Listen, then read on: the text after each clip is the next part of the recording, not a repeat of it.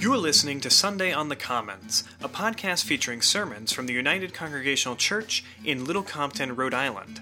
We are a community of Christians who have been gathering since 1704 to experience God's grace and love, discover new meaning in ancient scripture, hold each other in prayer, and strive to bring our faith to bear on the way we live each day. You can learn more about our church by visiting our website, www.ucclittlecompton.org. And we invite you to join us each Sunday at 10 a.m. on the Commons in Little Compton for our dynamic and relevant worship for all ages. No matter who you are or where you are on life's journey, you are always welcome here.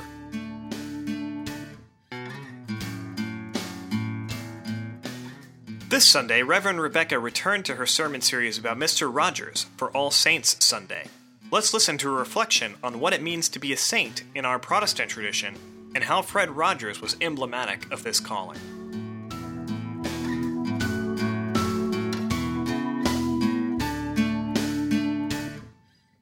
The first reading today is from Hebrews 13, 1 through 3, 7 through 8, and 15 through 16. Let mutual love continue. Do not neglect to show hospitality to strangers, for by doing that, some have entertained angels without knowing it.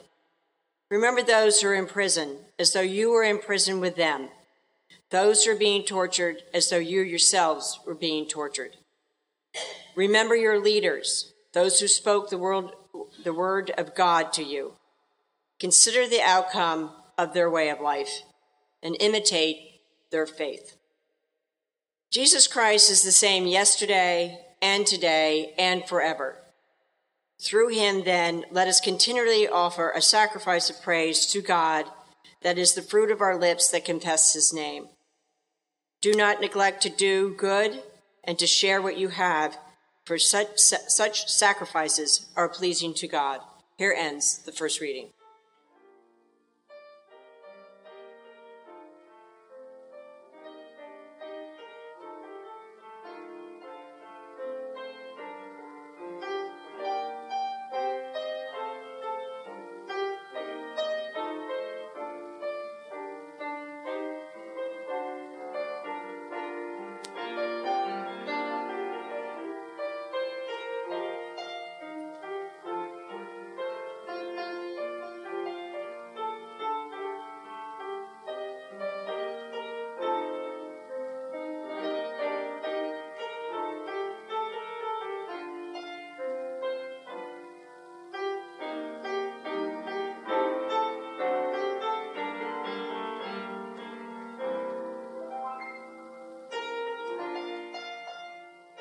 Second reading is from the Gospel of Matthew, chapter 14, verse 13 to 21. Now, when Jesus heard this, he withdrew from there in a boat to a deserted place by himself. But when the crowds heard of it, they followed him on foot. When he went ashore, he saw the great crowd, and he had compassion for them, and he healed their sick. When it was evening, the disciples came to him and said, This is a deserted place, and the hour is now late. Send the crowds away so that they may go into the villages and buy food for themselves. Jesus said to them, They need not go away. You give them something to eat. They replied, We have nothing here but five loaves and two fish. And Jesus said, Bring them here to me. Then he ordered the crowds to sit down on the grass, and taking the five loaves and the two fish, he looked up to heaven and blessed and broke the loaves and gave them to the disciples. And the disciples gave them to the crowds. And all ate and were filled. And they took up what was left over of the broken pieces, and it was twelve baskets full. And those who ate were about five thousand men, women, and children. Here ends the reading. Let us pray. May the words of my mouth and the meditations of all our hearts be acceptable in your eyes, O God, our rock and our Redeemer. Amen. In an article about Mr. Rogers for The Atlantic in November of 2015, faith writer Jonathan Merritt wrote Fred Rogers was a Protestant, but if Protestants had saints, I think he'd already be canonized. I think he's right. We don't have saints in our Reformed Protestant tradition, at least not formal ones who are set apart and venerated. We don't pray to saints to intervene on our behalves in the way that you do in the Roman Catholic tradition.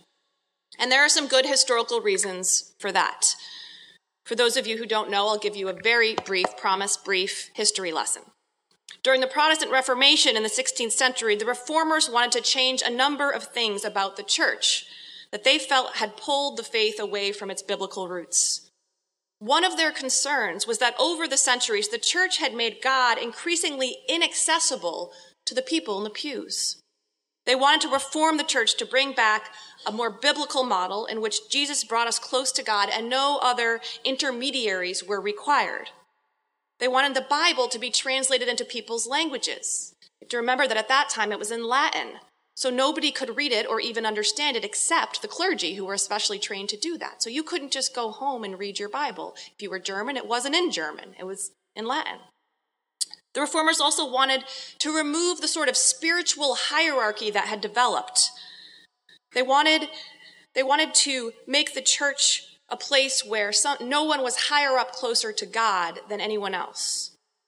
No one had greater access, right? So they want to get rid of bishops and cardinals and the pope and the saints.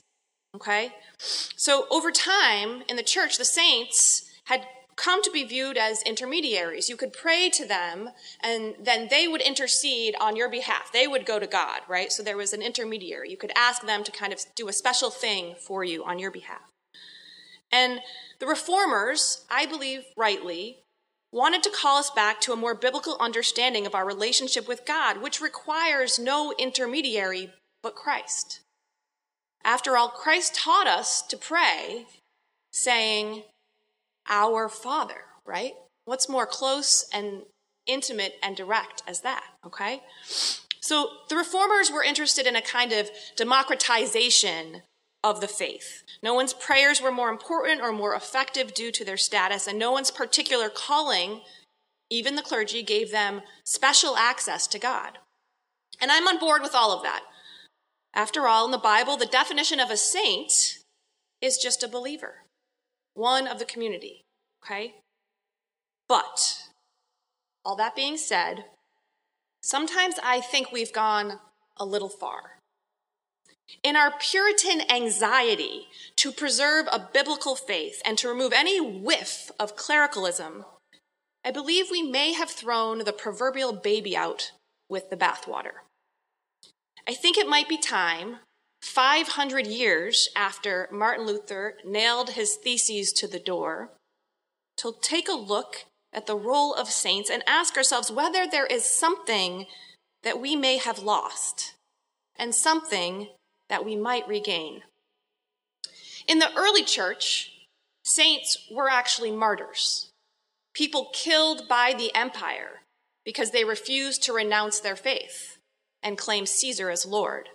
These believers who sacrificed their lives for Christ came to be called saints because the stories of their lives and death spread among the early Christians. And they quickly became stories that helped sustain and inspire the faithful. Basically, they went viral. First century viral. At a time when Christians were persecuted and imprisoned and tortured and killed, these saints played a vital role. Their stories modeled courage and faithfulness even in the face of danger. Their examples showed fellow Christians that it was indeed possible to resist the powerful political and cultural forces of their day and stand firm in living the way of Christ. There was no formal process at this time that someone became a saint. There was no canonization, no rigorous examination of their lives or proof of posthumous miracles. None of that existed. What was required was that they lived and died with extraordinary commitment to the core values of the faith, regardless of the cost, even if it was their own life. And then subsequently, their stories were told and retold so that their lives shone out as a beacon to all of us would be followers of Christ, a light to help show us the way, to remind us that yes, it is possible to walk the walk, even in this challenging world. Now, our Protestant forebears were right that Jesus is the ultimate exemplar of our faith, the one we can look to always when we are wondering how to act and how to be. But Jesus lived a long time ago in a really different context than we do. And sometimes we need examples that are a little closer to home, that show us what it looks like to be a faithful Christian in our own neighborhoods. Sometimes we need someone like St. Fred to remind us, in the way that he lived and loved, what faith in action looks like in our world. Though the Protestant tradition does allow us to honor the saints, the ones who have come before, and we are encouraged to remember them and emulate their lives, their compassion, their sacrifice, their humility, their faith, I find that in practice we tend to avoid the subject entirely. And usually, in my experience, it's not for solid theological grounds, but most often because it's too Catholic. In the letter to the Hebrews, in our first reading, we hear some of the hallmarks of what it means to be a Christian, a saint who follows the faith. It begins with love. Let mutual love continue. This is the word for love in Greek that is used of familial love, the love of a family, the community. And then it extends out, right? It doesn't stay here. The love goes out to the community. Paul talks about welcoming strangers and foreigners with hospitality and kindness, having compassion for all who are suffering, people in prison, people being tortured. Now, the word compassion, I might have done this word lesson before, so forgive me. I'm a word nerd. Compassion literally means suffering with. Com is with, and passion in Latin is suffering. So when Paul describes to remember the prisoners as if you were in prison and to care for those who are being tortured as if you were being tortured, that's compassion. It's this sense of you are, you are suffering with. And when you feel that feeling, it's not just about, oh, I feel bad for them, right? If you really feel that, it propels you to action. It's sharing in someone's affliction, being able to imagine that enough to go out and help to ease their suffering, to change the systems that have brought them to that point. And in our gospel reading, it is compassion that moves Jesus to go to those crowds that followed him, to heal their sick and feed their hungry, even though at that moment Jesus just wants to be alone. What I didn't read, which is the passage right before that one, is that John the Baptist has just died. And if you remember, John the Baptist was a beloved friend of Jesus and his cousin. And he's just been beheaded by the king. Jesus is mourning. He goes off to be alone and to like have a moment, right? To, to process what's going on. And the crowds follow them. And it's the power of compassion that pulls him out of his own grief and into serving others loving them, healing them, caring for them. Now, we have been looking at the life of Fred Rogers this fall. And as I review the qualities that we've been talking about, his special care for those who are vulnerable or marginalized, his humility, his kindness, his courage to speak out against violence and boldly work for the equality of people, even when it was politically very unpopular, there is much that makes him worthy of being held up as an example of Christian faith.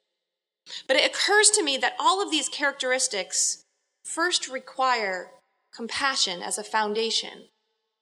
It is compassion that leads us to work for others, to fight for others, to serve others, and love others, even when it costs us dearly. Fred Rogers let compassion guide his life, and he set aside whatever was going on in his life and took the time to go and be with people who were suffering, to help in whatever way he could to ease their pain. to show love not just on screen, but off. And this is not to say that Fred Rogers was perfect. He wasn't. Certainly not to say he was Jesus. He definitely wasn't. Or to say that he had special access to God. But it is to say that he was an extraordinary example of what living faith looks like. And it struck me as I was researching him throughout this sermon series that Roger's life moved my faith.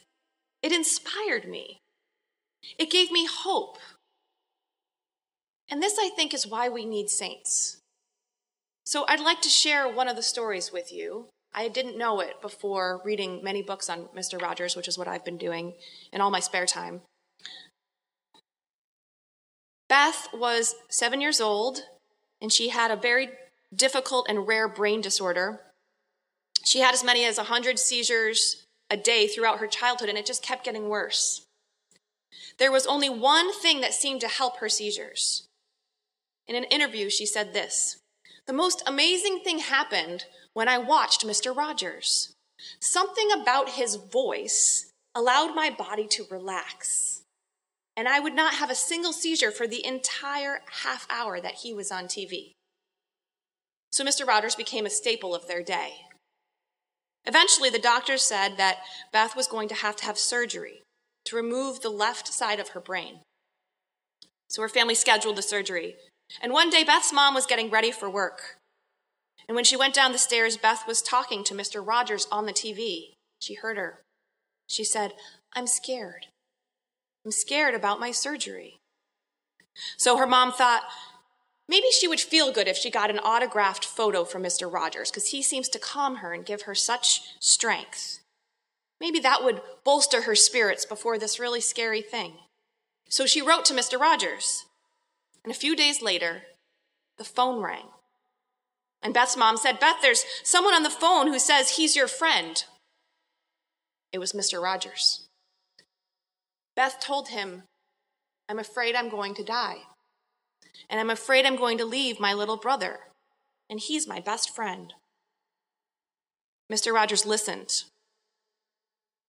In the interview, taken years later when Beth was grown, she said, He brought me back to life. I knew I was going to survive this operation because of what he was telling me. After the surgery, Beth went into a coma. Day after day and week after week, she was in this coma. Mr. Rogers would call the hospital and check up to see how she was doing, check in with her mom. Things stayed the same for so long that finally he asked if he could come see Beth. His one requirement was no press. There's just one grainy photograph taken by Beth's mom of the moment. He sat beside Beth's bed and opened the case and while she lay there in a coma, he did every puppet, all her favorites, every voice. It was weeks later that Beth finally woke up. Beth's mom remembers calling Mr. Rogers and saying, She's awake. And she remembers him saying two words Praise God. At the end of this interview, at, this t- at the time of the interview, Beth was about 40. And at the end of the interview, Beth's mom said, Mr. Rogers always said love is at the root of everything, all learning and all relationships, love, or the lack of it. He chose love. And then Beth chimed in, I think he's a saint among saints. My friends, we need people to show us the way to help us remember how to live faithfully in this world. We need the stories of the faithful one who came, ones who come before us to inspire us, to remind us of what's really important, to give us hope and confidence that a faithful life really can change not just one life, but the world. And I think that it is the role of saint, this is the role of saints that we need to work on in our tradition to recapture. Let us look around us through history and in our own times and find those Christians whose lives shine as an example to us all. And let us tell and share their stories because these stories of the faithful saints give us the hope and the courage to, as Jesus would say, go and do likewise. Amen. Thank you for listening. If you'd like to learn more about our church, you could visit our website, www.ucclittlecompton.org. And if you'd like to show some appreciation for what you've heard today, we invite you to please leave a rating or review on Apple Podcasts, Stitcher, or wherever you listen to podcasts. You can also support our ministry by clicking the donate link in the show notes. The tradition in our church is to end every service with this simple prayer God be with you till we meet again. By God's counsels, God uphold you. With his sheep securely fold you. God be with you till we meet again. Go in peace.